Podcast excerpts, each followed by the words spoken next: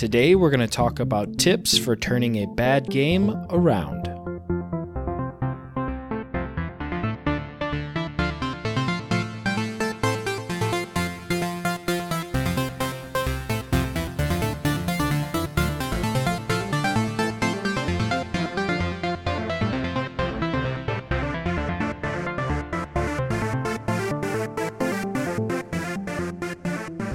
Everyone, welcome to the 74th episode of the Game Dev Field Guide. I'm your host, Zackavelli. You can find me on Twitter at underscore Zackavelli underscore, and feel free to join our community Discord. I'll leave a link to that in the show notes. Lastly, I do want to mention that I am now streaming regularly on Twitch. That's at twitch.tv slash Zackavelli underscore. We've been having some really great streams recently, kind of just work on my game, and we have sort of a open discussion topic. So yeah, if that sounds like something you want to uh, tune into and maybe watch me work on my game a little bit, work on your own thing while I'm just on in the background, or join in on the game dev discussions. You can do that on Tuesday and Thursday nights at 6.30 p.m. Eastern at twitch.tv slash Zackavelli underscore. I realize now in the future, like the time might be different because I've already switched my Twitch time once or twice. So yeah, I can't guarantee it'll be at that time, I guess, if you're listening to this, you know, a year into the future, but I'm sure I will still be working on games, and if I'm working on games, I might as well stream it. So, yeah, I'll see you there. With the intro out of the way, let's move on over to the Game Dev Challenge. The Game Dev Challenge is the part of the show where I provide a prompt for the listeners to sort of practice and cement the core ideas from the episode. The listeners then post their submissions to our community Discord and we vote on them,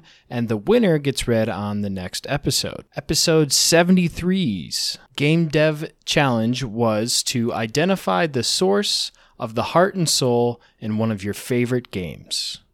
Remember, episode 73 was about finding the heart and soul of a game, and we talked about kind of the different sources of that uh, things like the game knows its identity, it has charm, it has a good way of evoking feeling, it has maybe even some endearing flaws. And you can tell that the devs really paid attention to the details and really poured their heart and soul into it, thereby imbuing the thing that they worked on with heart and soul. We talked about all those kinds of things, and I asked you to break it down and this resulted in a lot of really long posts, which is totally fine. I totally encourage the long posts. Uh, it's unfortunate, though, I'm going to have to paraphrase the winner uh, because it is a long post, but it is very well thought out. And yeah, I guess without further ado, the winner of the episode 73 Game Dev Challenge is Zenzara. Zenzara's post is huge, but I will do my best to paraphrase kind of the core ideas of it. I would encourage you to maybe go read it yourself and read all the other ones too. There were some really good, well thought out posts for this one. But yeah, for now, I will just summarize Zinzara's post. Zinzara says, For this challenge, I choose a game that I haven't been able to stop thinking about since I finished playing it. Omori. Zinzara then goes on to identify kind of the different categories and sources of the heart and soul. For the identity, Zinzara points out that Omori is a game with two faces. On its exterior, it's almost a cutesy mask of a pastel dream world, but underneath is, as Zinzara put it, a creepy one eyed abomination staring out. Always reminding us that it is a psychological horror RPG. And I actually I haven't played Omori and I didn't even know about it until this post, but I get the vibe that it plays very well to its identity of this thing where it's maybe deeper than it seems at first. And it's maybe not as lighthearted, uh, it maybe is a little bit even darker than it seems at first. And yeah, I just really I like projects with that kind of vibe and it sounds like this game knows what its identity is and it knows what it's trying to be. The next category is the charm, and Zenzara points out that a lot of Omori's charm comes from its humor with many laugh out loud moments bizarre encounters, and even delightful surprises. Everything from challenging a recycling cult to fighting a photorealistic tree for no reason. On the more serious side of things, though, we're charmed by the characters themselves as we discover their unfolding story and interactions between each other. And the player eventually comes to grow a personal relationship with the characters. This is something I pointed out in episode 73 about having moments of levity even in serious games. And I think this is an example of how you can have serious moments in sort of more comedy focused games. I think that juxtaposition works both ways. Zinzara goes further and points out that Omori is a deeply emotional game about confronting hard truths and hopefully overcoming them. Zinzara particularly liked the way the music evoked feeling uh, as they were playing it, and they even pointed out some cool symbology with a violin and a piano, and how they're symbolic of the two characters, and towards the end, they play in a sort of duet. Lastly, Zanzara points out the flaws and the attention to detail, which are kind of related in the way that I see this post. But Zanzara points out that Omori has been criticized for being too long of a game, but also the attention to detail is in that it has multiple routes and offers different experiences depending on which route you choose. It almost feels like the developers had so many stories and so much they wanted to tell that they couldn't bear to cut some of the things. And it ended up in an actually too long of a game. But if that's your biggest flaw, is that you had so much good stuff that you wanted to put into it, you wanted to put so much love into the game that you just, it's overflowing. then I, I I don't know. I think that is uh, there's worse flaws to have. There was one other cool detail that I wanted to mention, uh, especially when it comes to like secrets and stuff like that. I love that kind of thing, the attention to detail in the secrets of a game. But Zanzara says that the game is also bursting with secrets and it rewards players for things that seem little but mean a lot. For example, watering your friend's plants regularly might get you a tiny heartwarming bonus at the end. And lastly, I would like to quote Zinzara, actually, the last sentence of their summary. I think this is the kind of thing that you're looking for in a game with a lot of heart and soul, but Zinzara says it is definitely a game that will stay with me for a long time. And I think we've all played a game like that, right? That game that kind of just stays in your heart. You always will remember it.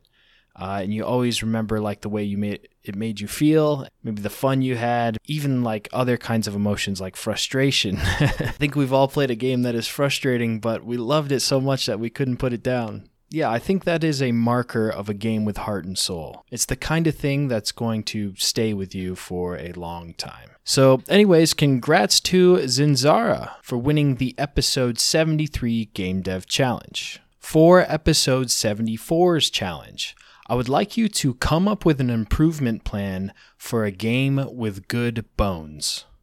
This can be one of your own games, or maybe a AAA game that you like, or an indie game, or anything really. But yeah, I want you to uh, maybe take today's episode and take the lessons that you learned from it and just come up with a plan for improving the project. And I hope with today's episode, uh, you kind of learn for like what are the things to look for? What does it mean to be a game with good bones? Part of this game dev challenge is going to be picking a game that has good bones. As we'll come to find out not all games do and games that don't maybe aren't sometimes worth trying to make an improvement plan for. So yeah we'll get all into that here in a second, but if you have a good idea for the submission, just go over to the Game Dev Field Guide community Discord go to the Game Dev Challenge channel and type up your submission there. We will vote on them and there will be a winner declared for the next episode.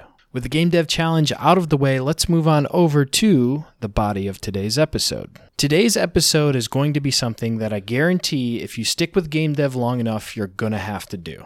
The topic of today's episode is how to turn a bad game around hopefully into a good game, but at the bare minimum, at least not a worse game. And trust me, turning it into a worse game is easier to do than you might think. I just want to take a second to reiterate the point that you will likely make a bad game at some point in your career. In fact, if you stick around long enough, you probably will make a few bad games. So I just wanted to start by saying don't get too discouraged if you make a bad game. It happens to everyone, and it seems to happen a lot when you're first starting out. Completing the process of making a game, let alone a good one, is extremely difficult.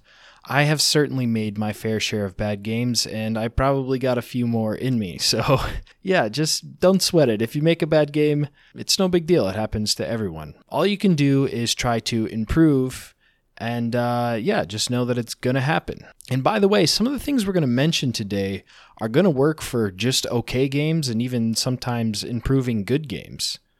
So just keep that in mind. A lot of these tactics don't have to be applied only to bad games, they can be applied to a wide variety uh, in terms of quality to improve your games in general. Anyways, let's talk about what the first step to turning around a bad game is. Step one is to evaluate whether or not you should even do something about the game being bad. When you realize you have a bad game on your hands, the first thing you have to do is say to yourself, is it worth the time and energy fixing it? Now, that doesn't sound great, and I feel like I'm supposed to be here telling you uh, to always be your best and all that, but it's just not realistic. The truth is, you only have so much time to make a game, especially if this is something you do on the side.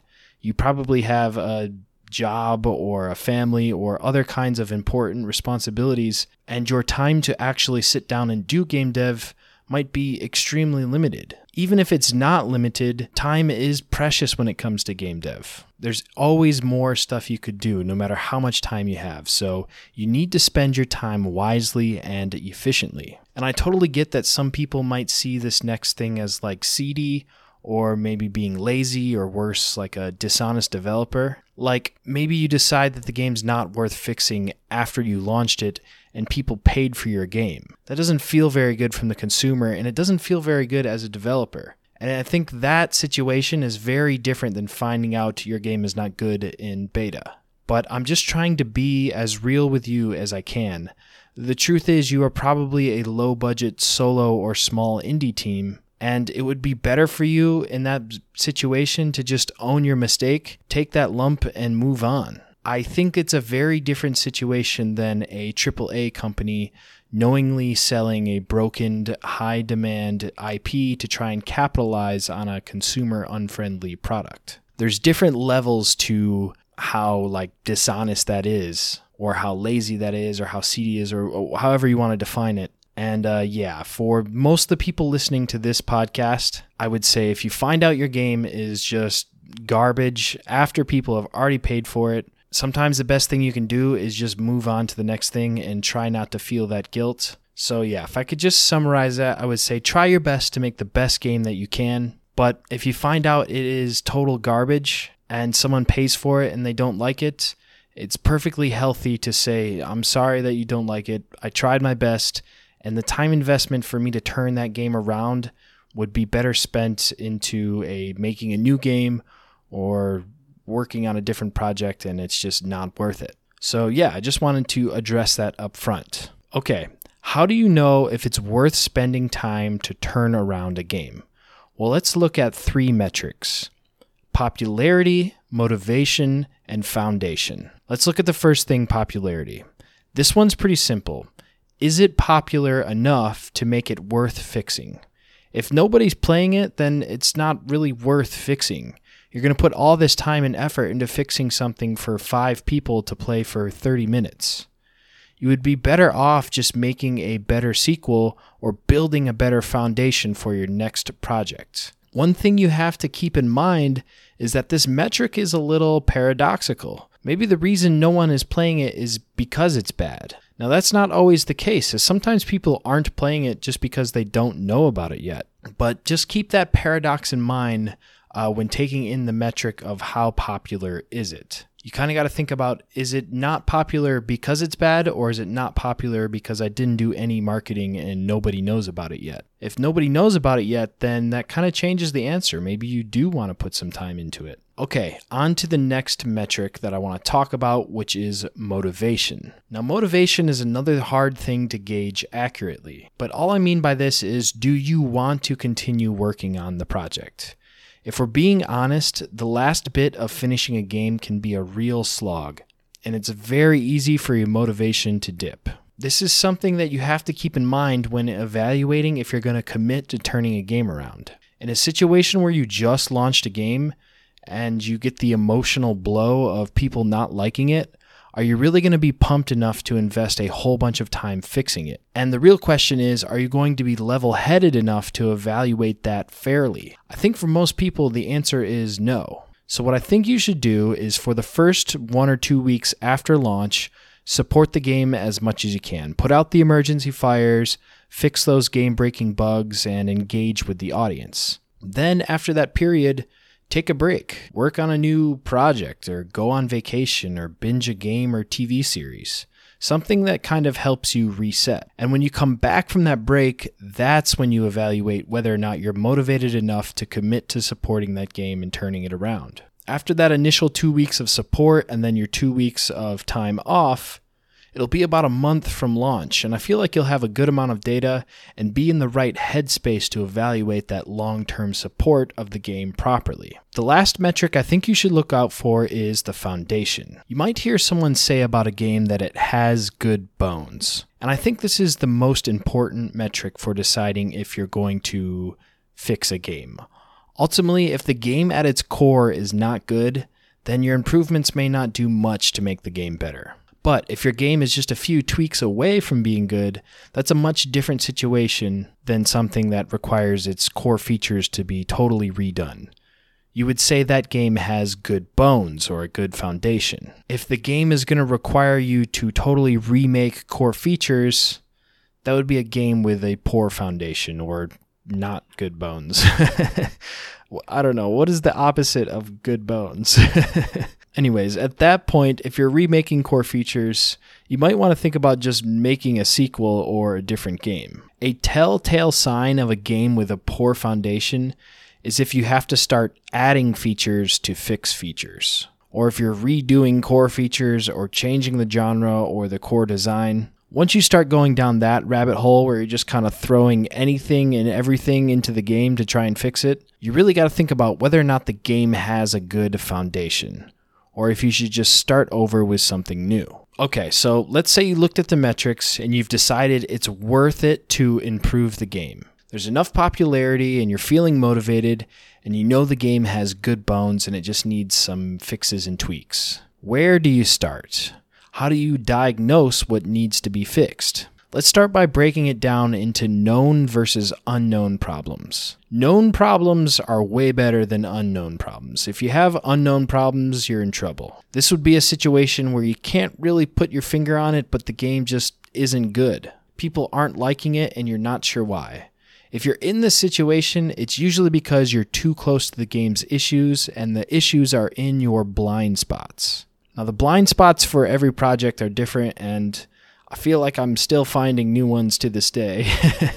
but there's a few classic blind spots, and this is where I look first when I realize that something isn't going right and I'm trying to figure out what it is. The first one relates to art. The art for your game might be off putting or bad, and you might not even notice. The truth is, we spend a lot of time with the games we're making, and sometimes it becomes hard to tell if it looks good or bad. This is why it's super helpful to have a third party take a look at your game from time to time. Someone you trust who's going to be honest with how things look. And to hear that it looks bad is going to hurt. And it's easy to be defensive in that moment. But if it's coming from someone you trust, you should listen. Remember that they're not trying to hurt your feelings, uh, they just don't spend every day with the game, so they immediately notice the things that maybe look off that you've just gotten used to. This also has like a, a negative effect too. There's a lot of negativity out there, uh, so it's easy to think your game is worse than it is because you see it every day, and maybe you're like, oh man, that looks horrible. Uh, but then someone looks at it for the first time, like, wow, actually, this looks pretty good. So yeah, it's a very hard thing to get an honest read of, but that's why you have to ask people you trust and people you know are who are going to give you a straight answer. So yeah, number one thing to look for if your game's not doing well, uh, keep in mind that it could be because of the art. Maybe it has a cheap feeling or it just doesn't look that good. And you've grown too close to it to see that it doesn't look good. The good news is, if it's art, then that's something usually you can improve and it's not like a thing where you should just totally move on to the next project necessarily. Okay, next common blind spot that causes unknown problems. We're going to call this blind spot the feedback or unintuitiveness blind spot. I got to think of a better name. This is the idea that the game has a lot of friction because the player doesn't understand how to play or what is going on. This is a classic blind spot for beginner devs because this is not something you notice till you watch someone play your game and they have no idea what to do. Things that seem so obvious to you are missed entirely by the player. And this happens because you subconsciously know what your game is about. You know how it works, you know what's happening under the hood. But to someone coming in fresh, they don't have this subconscious knowledge. And the division between your subconscious knowledge and their empty experience can cause a blind spot. So, how do you avoid this? This is something that I think you just kind of learn to design with practice. But you need to take some time to think if I was brand new to this game, would I understand what was going on or would I need additional information? Like I said, you kind of get a feel for saying this to yourself. This is something that I've really been practicing and trying to do with my current game because my current game is very like stats and mechanics heavy. And so I need the player to know what is happening all the time. I want them to be able to have that context. I don't want cool stuff to be happening under the hood and the player not know about it. So yeah, when you're asking yourself these questions, maybe you're like, "Oh, this is the kind of thing I want to tell the player with an icon or maybe I should explain this with a tooltip." Or maybe I can do some kind of clever level design so things can only happen in the way that I want them to, and that'll explain what's going on to the player. You will know if your game has this problem if you watch someone play it and they seem lost, or you can visually see them running into a lot of friction. They can't really ever get into the flow of the game because of all these friction points. If you think you're having this problem, watch someone play your game and write down all of those friction points you notice and try to address them one by one with giving the player more tips or describing things with icons or new tooltips or better UI and gameplay. This is definitely one of those things where a game can have good bones, but it doesn't explain itself well, and there's too much friction that the strong foundation never gets to shine. I think this is actually a good problem to have as I see it as a very fixable situation. The difficulty is recognizing this blind spot before it's too late. Speaking of difficulty, let's talk about the next common blind spot I want to mention. That would be difficulty and pacing.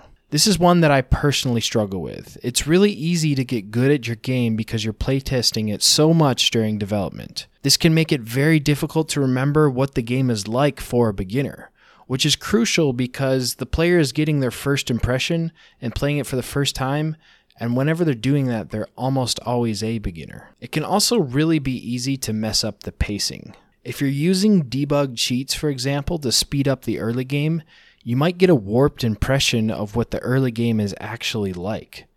This is another problem that is easy to diagnose if you know what to look for. If you're watching people play and they're getting frustrated to the point of not having fun, then you know it's a difficulty issue. Episode 8 and episode 43 are good ones to listen to if you're dealing with difficulty issues. And it's kind of cool that the podcast is getting to the point now where we can start referencing other episodes and kind of build a knowledge base of like multiple episodes. That's kind of cool. But, anyways, if you're watching someone play and they're just sort of slowly getting bored, uh, and this is assuming you have a good game loop, I think you're likely dealing with a pacing issue. Like I said, it's easy to get a warped perspective of how long it takes to get to the good part of the game because you might cheat or use debug tools to get to that part as fast as possible when testing. But when the player goes to play it, they don't have access to these cheats or debug tools. And so for them, it's a lot slower of an experience. And uh, the pacing feels off, and they just slowly lose interest. So, if your game is not doing well and you're not sure why, I would start with those common blind spots. Next, let's talk about known problems. Now, this is going to depend entirely on your game. Every game design is unique and has things that work in it that doesn't work in other games or things that work in other games and doesn't work in it. Known problems, I think, come in two forms ones that you knew about before launch and ones that you know about after. Ones that you knew about before launch are usually things that you can't really do anything about. This is because if you knew it was a problem and you could have fixed it, you would have fixed it before launch. So usually these are things that you know they're problems, but you can't really do anything about them And I know you're thinking to yourself, wow, Zach's really padding the episode these days with extremely obvious stuff. But I promise you, this is not as obvious as it might seem. When a game is not doing well, it's important to identify what you can do about it. If the root cause is one of these things that you already knew about, uh, but you can't do anything about it. Maybe it's like a technical issue, or you just don't have the time or money to do it. Maybe it's worth spending your time on a different problem you can fix. For instance, let's say you're making a game where fire magic is very prominent. And let's say you're going for a very realistic look, like AAA quality effects. Only issue is your engine or your lack of technical skills doesn't allow you to do volumetric fire. So the game looks really cheap because the fire effects look like they're from 2005. Now, let's say you knew about this, but for performance reasons or again, your lack of technical skills, you didn't fix it before launch. The game comes out and people say the gameplay is great, but why does the fire look like it's from 2005? It's easy to get caught up in that feedback and then try to make volumetric fire a thing. You try to force it to happen because now all these people are telling you that it needs to be fixed. But you already know it's not going to work because you already tried that a bunch of times before you put it out. I think the smarter thing to do would be to accept that the fire doesn't look good and try to fix the other issues that you can do something about. Focus on the things that you can fix. Here's a controversial take that I think might actually uh, make this a little bit more clear. I think in Skyrim, the animations look really jerky and kind of bug filled, and they just don't look that good compared to other games of its scope and quality. And yet, does anyone, including me, hold that against it? Have you ever heard anyone say Skyrim would be great if it wasn't for its jerky and weird animations? and you might be saying, well, yeah, no one says that because they're good and you're just wrong, Zach, which maybe is the truth, but even though I don't like the animations, I think they feel kind of weird. I don't hold that against Skyrim at all. Every game is going to have flaws, and Skyrim is just such a great thing outside of those flaws that uh, I, I don't really care. I mean, yeah, it looks a little weird, but I can also fight dragons in an open world adventure. So, yeah, I just wanted to point out that sometimes knowing your own limitations and having these known problems puts things into perspective for you and lets you focus on things that you can fix and not dwell on the things that you can't. Okay, so now you have your known problems that you didn't fix due to technical limits or lack of time or budget or whatever. Let's talk about the known problems that come as a surprise to you after launch. The ones that make you say, oh, yeah, that doesn't work now that I see that. These, I think, are actually the most fixable kind of problems that you can have. Or at least I hope they are. I hope you're not getting surprised by like a core flaw after the game. that is a bad situation. I think it might happen more than you think. So, yeah, if, if you're getting surprised that there's a core flaw in your game, it might be time to just move on to the next thing. Because I think you're going to be in that uh, the game needs a core redesign issue, and that is going back to that idea of does the game have good bones? So let's just, for the sake of the argument, say that the flaws that people are bringing up are not things that affect your good bones, but are things that are making the game feel bad. These are fixable problems, but there is a catch. These problems are pointed out by players players who don't understand the inner machinations of your game. If you if you try to chase down and fix exactly what the players are saying, sometimes you might end up in a whack-a-mole type situation because what the players are seeing and saying needs a fix are really symptoms of a root cause, but they can't see the root because they're looking from the outside in. And you're playing whack-a-mole trying to only do what the players are saying, and that might actually introduce more issues than it fixes. So, an important thing to do in this step is listen to the feedback and determine if the feedback is a symptom of a deeper root cause or if it's just something that you can fix as like a one off thing. You, as the developer, are going to have the most insight in the entire world as to what is causing these symptoms. You are an expert on how your own game is made. And so, if you're going to go improve these things, you want to make sure you're addressing the root cause and not just the symptoms. An example might be if the players are complaining about a certain playstyle that's unbalanced. They might have all sorts of reasons for why they think the game is unbalanced or the playstyle is unbalanced, but remember, they can only see from the outside looking in. You can see the inside. So maybe you know that that playstyle feels unbalanced because of the way the animations are set up, and it gives those players a significant advantage knowing that the animations for that kind of playstyle play a little bit differently, that is the kind of thing that only you are going to know. You're going to have the most insight on that. The players are not going to be able to see that background information. So take that into account and make sure you're addressing the root cause of feedback that identifies after launch known problems.